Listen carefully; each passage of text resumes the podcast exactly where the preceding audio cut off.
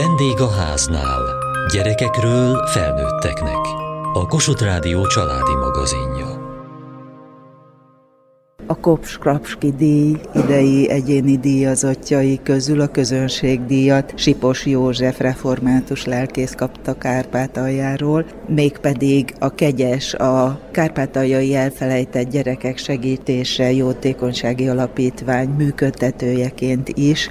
Mit szól ehhez a díjhoz és ahhoz, hogy a közönség szavazta meg ezt? Nagyon megtisztelő számomra ennek a díjnak az elnyerése, megtisztelő volt már a jelölés is, látva azt, hogy eh, kikkel együtt vagyok jelölve az egész Kárpát-medencéből. Megtisztelő, hogy eh, olyan messze élünk, messze fejtjük ki a szolgálatunkat, és eh, mégis oda figyelnek ránk. Köszönhetően valószínűleg annak a csoportnak, amelyben 13 ezer ember van, és ez valóban az ő érdemük szerintem, hogy onnan nagyon-nagyon sokan, én nekik köszönöm meg legelőször ezt a közönségdíjat, de természetesen mindenkinek, aki figyelemmel kíséri a mi szolgálatunkat ott Kárpátalján. Mi az, ami összetartja ezt a 13 ezer embert? Az alapítványunk szinte minden nap felrak képeket, videókat arról a munkáról, amit mi kifejtünk a nagyszülés és a munkácsi kórházban, és úgy gondolom, hogy ez a, az embereket nagyon érdekli, ami egy-egy gyerekkel történik, egy-egy gyereknek a sorsa, napi szinten várják a híreket róluk, hogy napi szinten aggódnak értünk, napi szinten adakoznak nekünk, és kísérik a szolgálatunkat. Kik ezek az elfelejtett gyerekek? Már a szót is nehéz kimondani, hogy vannak ilyen gyerekek a világon, akik el vannak felejtve, ott vannak hagyva, de gyakorlatilag ez történik Ukrajnának ebben a szegletében, Kárpátalján, hogy évek vagy évtizedek óta inkább eh, van egy ilyen jelenség, hogy az anyák, akik nagyon-nagyon mély szegénységben élnek, ők eh, ott hagyják a kórházban a gyermekeket. Egészen pici korban, nullától két éves korig, és eh, erre többek között mi is felfigyeltünk, és kiépítettünk erre egy rendszert, egy hálót, egy napi szintű szolgálatot, aztán alapítványi szint lett ez, és így gondoskodunk róluk minden nap. Mikből áll ez a gondoskodás? Ez abból áll, hogy a munkatársaink egy szerződéssel bemennek a említett két kórházba, és reggel 8 órától délután 4-ig lefektetésig ellátják őket, etetik őket, pelenkázzák őket, hiszen ők rájuk nincsen külön ember, a nővéreknek nem ez a feladata a kórházban, és nagyon szükséges foglalkozni, lelkileg foglalkozni ezekkel a gyerekekkel, hiszen ők nekik ez egy óriási törés az életükben, és az estét egyedül töltik, mesét nem olvasnak nekik, de ez a szolgálat, amit mi végzünk a nap körülbelül 6-7 órájában, ez szinte a, a lelki életüket ment menti meg. Mi lesz utána az ő sorsuk? Valaki a gyermekotthonba kerül, valaki valamikor talán nevelőszülőkhöz kerül, örökbe fogadják, vagy visszakerül a családjához. Ez a legrosszabb eset, sajnos nem jó ilyet kimondani, de ismerve a helyzetüket egyik másiknak, vagy utána menve kiderül, hogy ők nekik nincs esélyük abba a családba felnőni. Hány gyermekről beszél ilyenkor? Valamikor több tízről is, attól függ, hogy a munkácsi kórházban az infekciós osztályon 10-12 gyerek is van állandó jelleggel. Ők ilyen kicsi korú gyerekek. Ha nagyobb gyerekekről beszélünk, akkor kevesebb egy-kettő szokott ott lenni az osztályon. Mi mindig azokért vagyunk, akik oda kerülnek. Önöknek négy gyermekük van. Hogyan jöttek ők sorba? A mi gyermekeink eh, Istentől kapott ajándék, és eh, annak idején nem gondolkoztunk a párommal, hogy 19 eh, és fél évesen, 20 évesen családot alapítsunk Kárpátalján. Mellette tanultam a Debreceni teológián, és az első gyerekünk házasságunk után nem sokkal meg is fogant, és meg is született, hála Istennek mindenféle komplikáció nélkül és aztán a második gyerekünk akkor jött, amikor munkát kaptam Kárpátalján, a harmadikra vártunk egy kicsit többet, ő olyan 7 év különbséggel született, és a legkisebb 5 éves, tehát 20-tól 5 éves korig minden intézményben, minden intézményi fokon tanul egy gyerekünk. Mi adta az erőt, vagy a bizodalmat, hogy olyan korán belevágjanak? Mi kaptunk egy egészséges lelkinevelést a Nagydobronyi Református Liceumban. Mi gimnazistaként ismerkedtünk meg, és elejétől kezdve komolyan vettük a hitünket, komolyan vettük azt, hogy nincsen házasság előtt nem élet, és komolyan vettük az isteni parancsokat, tehát tulajdonképpen a vágy is hajtott, hogy belemenjünk egy házasságba, hogy aztán szentül és tisztán tudjuk megélni a kapcsolatunkat, és utána pedig tehát ez a, ez a hit, ez a bizalom folyamatosan ott van, aztán lelkészlettem, ugye ez evidens, természetes dolog, hogy Isten mindenhez ad erőt, a családi dolgokhoz, a gyerekek felneveléséhez, és a, nálunk falun mindig mondták, hogy ahol egy elfér, ott kettőnek is van enni, és így is van, egyik ruhája kinőli, a másikat felveszi, főleg, hogy egyneműek, tehát nem volt soha ebből problémánk, hogy most nagyon sokat gondolkoztunk volna ezen.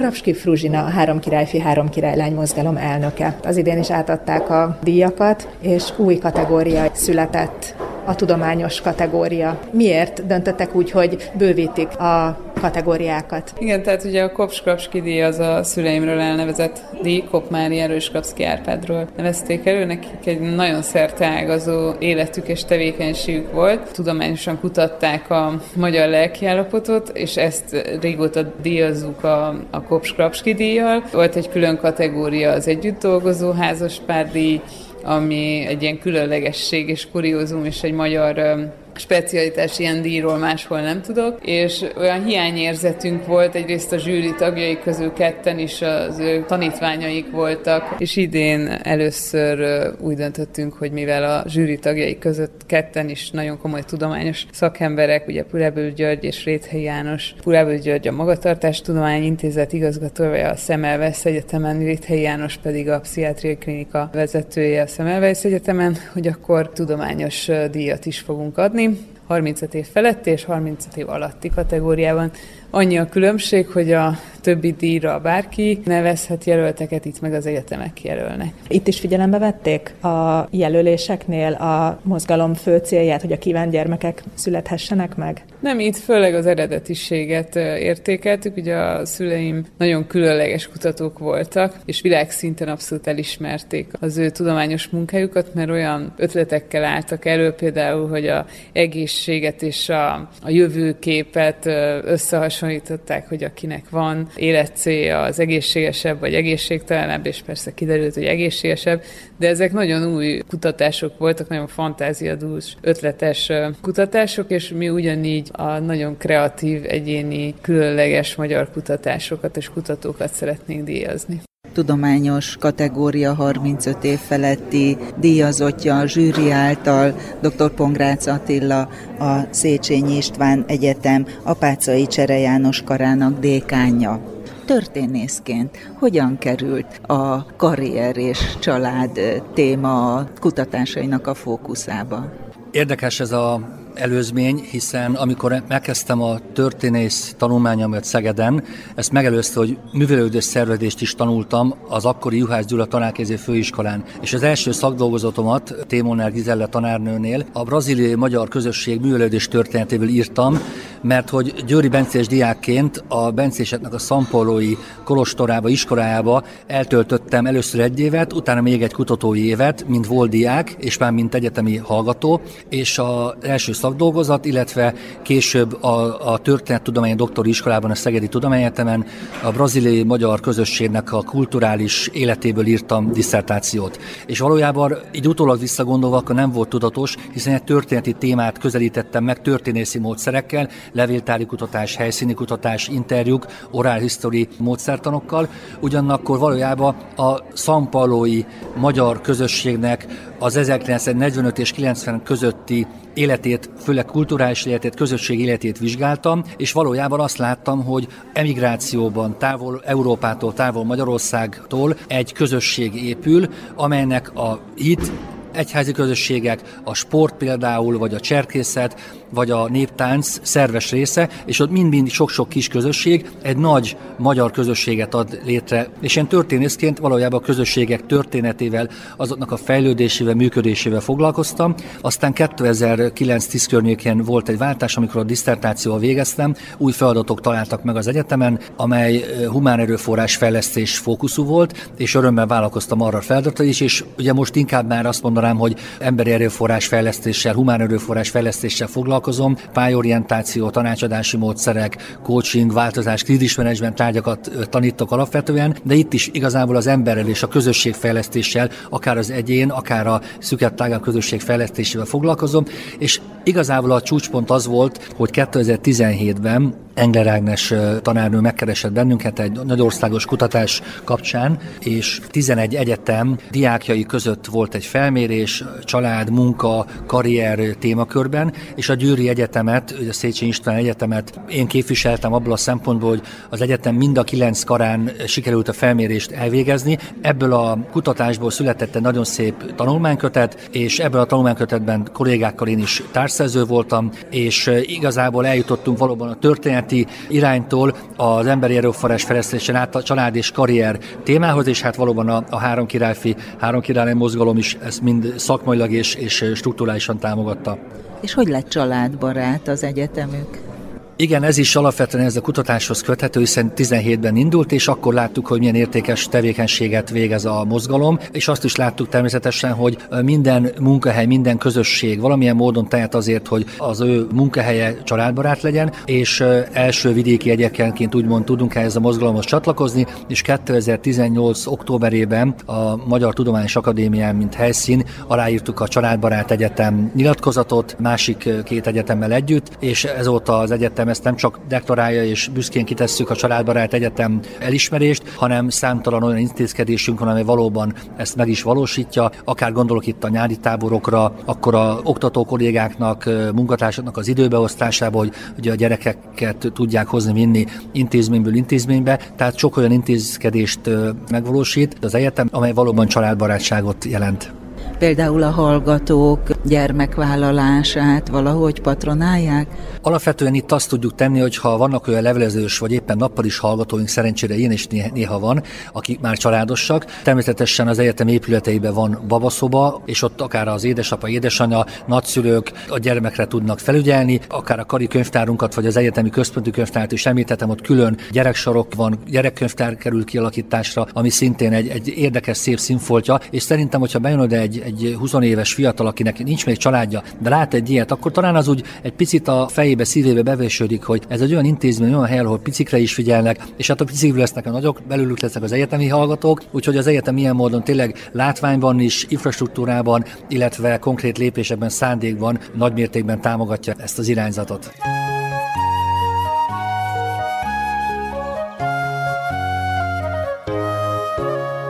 Krapski Fruzsina, a Három királyfi, Három királylány mozgalom elnöke. A házaspár kategóriában az egész ország által ismert művészházaspár kapott díjat Rudolf Péter és Nagy Kálózi Eszter. De hát most mondhatnánk Pálferi atyát is, és többen voltak most, akik széles körben is ismertek. Volt már egyébként máskor is nagyon ismert jelöltünk, például Istenes Bence és Csobot Adél is indult házaspár kategóriában pár éve. Nagyon nehéz egyébként ilyenkor bárkit is kiválasztani, mert tényleg elképesztően csodálatos emberek. Döbbenet, kicsit olyan, mint a Mennyországba ülni, egy ilyen diátadót végighallgatni. Nincs különbség köztük egy ilyen jó ember Oscar díja, ami itt történik. Valakit végén ki kell hozni nyertesnek, de pont ugyanolyan jó mindegyik. Viszont azért annak talán van jelentősége, hogy valahol a színház meg a művészet szintén segíthet abban, hogy épp lélekkel átvészeljék az emberek, vagy feldolgozzák, ami történt körülöttünk. Tehát talán ez számított? Igen, tehát az határozottan nagyon fontos volt, hogy most tényleg rádöbbentünk, eddig is az ember ugye szórakozni járt, főleg egy például egy házasságban nagyon fontos, amikor végre elmehet a házaspár színházba, vagy moziba, vagy kikapcsolódhat, kettesbe lehet, de most meg aztán végképp érezzük, amikor erre nem volt módunk, hogy, hogy mennyire hiányzik az életünkből a kultúra, ha nincs benne, és, és mennyire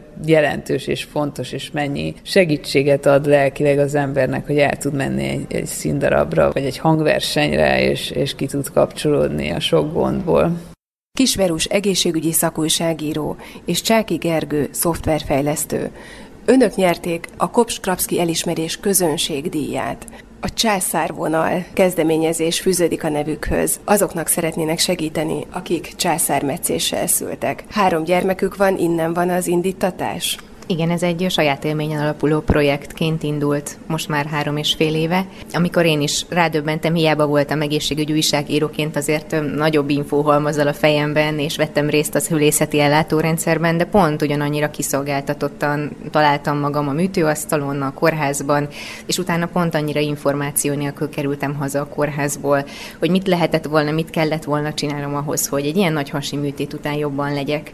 És amikor erre rádöbbentem, ez már a második császárom után volt, az sem egy tervezett műtét volt, akkor összehozott a sors egy nagyon szuper gyógytornásszal, aki szintén egy négyszeres császáros édesanyja, ő Rákosi Dóra, és vele annyit beszélgettünk erről, és annyi érdekességet mondott az én saját terápiám és tornáim kapcsán, hogy egyszer csak az egyik óra után azt mondtam neki, hogy Dóra, annyi tudás van a te fejedben szakemberként, én meg egészségügyi újságíróként mindig át akarom adni a tudást az anyáknak, meg másoknak. Ebből csináljunk valami olyat, ami közkincsé válik. Hazafele fölhívtam a férjemet, hogy fejlesztünk egy mobil applikációt, jó? És mondta, hogy jó, nálunk ez ilyen családi mondás, hogy de specifikálja meg kicsit jobban, hogy mit szeretnék, és hazaértünk, és elkezdtük csinálni. Na jó, de könnyű akkor, hogyha az ember férje szoftverfejlesztő. Nem, egyáltalán nem könnyű, bár óriási szerencse, hogy tényleg a családban megvan így minden házon belül minden tudás, ami ehhez a projekthez kell. Lerövidülnek a kommunikációs útvonalaink, és felgyorsul az egész. Tehát, hogyha Verusék bármi ötlettel állnak elő, akkor, akkor azt viszonylag gyorsan meg tudjuk csinálni. Ez tényleg ilyen könnyedén megvalósítható, hogy kipattam Verus fejéből az, hogy én szeretnék egy applikációt a császármetszésről, és akkor ez pikpak elkészülhet. Nyilván önnek azért van munkája, amiből eltartja a családját, vannak más feladatai is. Ez egy lelkesítő hobbi, és könnyű úgy csinálni, hogy ilyen fantasztikus csapattársak vannak mellette, mint Verus és Dóri. Úgyhogy igen, ez, ez egy könnyű és szép feladat. Önt mennyire foglalkoztatta ez az egész téma? A férjek általában örülnek, hogy megszületett a gyermek, és kevésbé tudják átérezni azt, hogy mit jelent az, hogy hogyan született meg. Igen, ez, ezt a családi anekdóta gyűjteményben el szoktuk mondani, hogy az első szülésnél, Verus első szülésénél én iszonyatosan fel voltam háborodva, hogy én ehhez kellek. Tehát, hogy nekem spanyol órám van, én nekem elfoglaltságaim vannak, én mi lesz, hogy megyünk szülni. És harmadik közös gyermekünk születése volt olyan, hogy, hogy tényleg azt együtt csináltuk csináltuk az elejétől a végéig, felkészüléssel, egész a gyerek kézbevételeig, vagy hát tovább is. Igaziból legyen nekünk mindegyik szülésünk hüvei szülésnek indult, és a harmadik azért volt különleges, mert ott is lehetőséget kaptunk egy támogató budapesti kórházban, hogy két császáros előzmény után hüvei úton próbáljam megszülni a kisfiunkat nem sikerült, de ettől függetlenül ez volt az a, az a szülési élmény, ami minket is összekovácsolt, és ami nagyon-nagyon fontos újabb tapasztalatokat adott a projekthez is.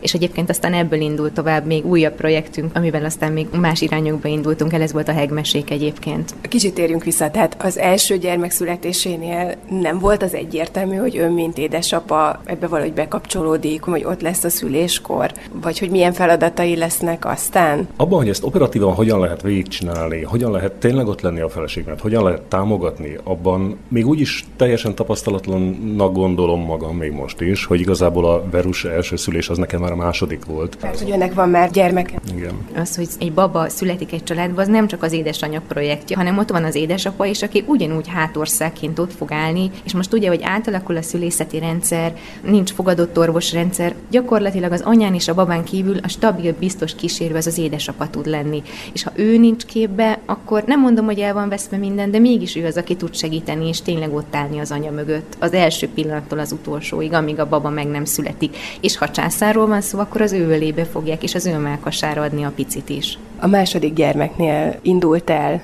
a császárvonal. Nagyon rövid idő alatt. Most már van egy applikáció, van egy Facebook csoport szakértővel, van YouTube csatorna, szinte mindenütt ott van ez a téma. Igen, és a weboldalunkon is egyre több olyan cikket teszünk fel, ami tényleg specifikusan ezzel a témával foglalkozik. Tehát nem csak a császármetszés, ugyanúgy a császármetszés megelőzése, ugyanúgy a császármetszés utáni hüvei szülés, a császár utáni testi-lelki szövődményekkel is. Szinte mi foglalkozunk egyedül az országban ilyen koncentráltan, és ezt mindig igyekszünk szakértőkkel megtámogatva, cikkek, videók, interjúk, posztok, mert a social médiában médiában is nagyon-nagyon sokat dolgozunk, tehát az Instagramon ugyanúgy napi szinten folytatjuk az edukálást, mint ahogy a Facebook oldalunkon, és hát van egy 13 ezeres Facebook csoportunk, ahova a rajtunk kívül hasonlóan lelkes szakértők jöttek és segítenek, és adják át a tudásukat, gyakorlatilag 0-24-ben és ingyenesen. Nyilvánvalóan nem árulok zsákba macskát, nagyon magas a hazai császár arány. Ezt érdemes csökkenteni, vagy érdemes az anyákat edukálni, hogy értsék, hogy hogy zajlik egy élettani szülés. Először nem a császáról kell beszélnünk, hanem az élettani szülésről minél többet. A Kopskrapszki díjat házaspárok azért is kapják, mert hogy együtt dolgoznak valamin, egymást kiegészítve, vagy egymást támogatva. Én általában azt hiszem, hogy sokkal inkább házas párként és párként működünk együtt, mint munkatársként, de vannak dedikált munkamegbeszéléseink és munkaóráink, ilyen kis lopott, elcsend pillanatokban. Nem így van. Amikor éjszakánként együtt dolgozunk, hát nem titok három gyerek mellett nem feltétlen nappal tudunk ezzel foglalkozni, és ahogy említette is, hogy a kenyérkereső munkánk mellett ez egy felvállalt szerelemprojekt. Tehát azért éjjelente, amikor összetalálkozunk a dolgozószobában, megkérem, hogy éppen mit javítson ki, vagy mit fejlesztem, vagy ötletelünk, hogy hogyan lehetne jobban, vagy hogy fogjuk megszervezni azt, hogy én elmegyek szerepelni, vagy videót forgatni a műterembe, ki fog vigyázni addig a két éves legkisebbre, aki nincs intézményben, tehát hogy ez nyilván összefonódik szorosan. A díj kapcsán is bennem végig az volt, hogy kicsit meg vagyok szeppenve, mert nem igazán értem, hogy én mit keresek itt. Tehát az, hogy Verus anyák ezreit támogatja, tízezreit nagyon ügyesen és nagyon finoman, Emellett eltörpül az, hogy, hogy én egy anyát próbálok támogatni feleségemet, nem is, nem is mindig a legügyesebben, de nagyon türelmes velem is, működik.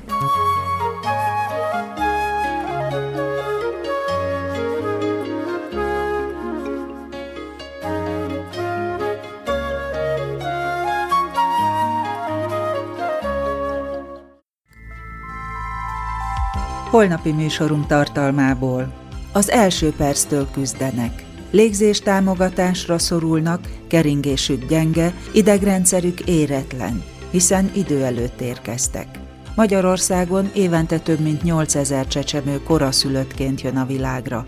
Bár a harcot a piciknek kell megvívniuk, a koraszülött osztályok szakemberei segítenek nekik átvészelni az első kritikus hónapokat. A koraszülöttek világnapján bemutatjuk a Zalaegerszegi Koraszülött Mentő és Gyermekintenzív Alapítvány elhivatott csapatát.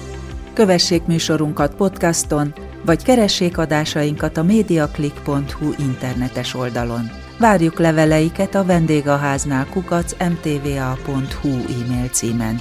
Műsorunk témáiról a Kossuth Rádió Facebook oldalán is olvashatnak. Elhangzott a vendégháznál. A riporter Diós Judit, Hegyesi Gabriella, a szerkesztő riporter Szendrei Edit, a gyártásvezető Mali Andrea, a felelős szerkesztő Hegyesi Gabriella.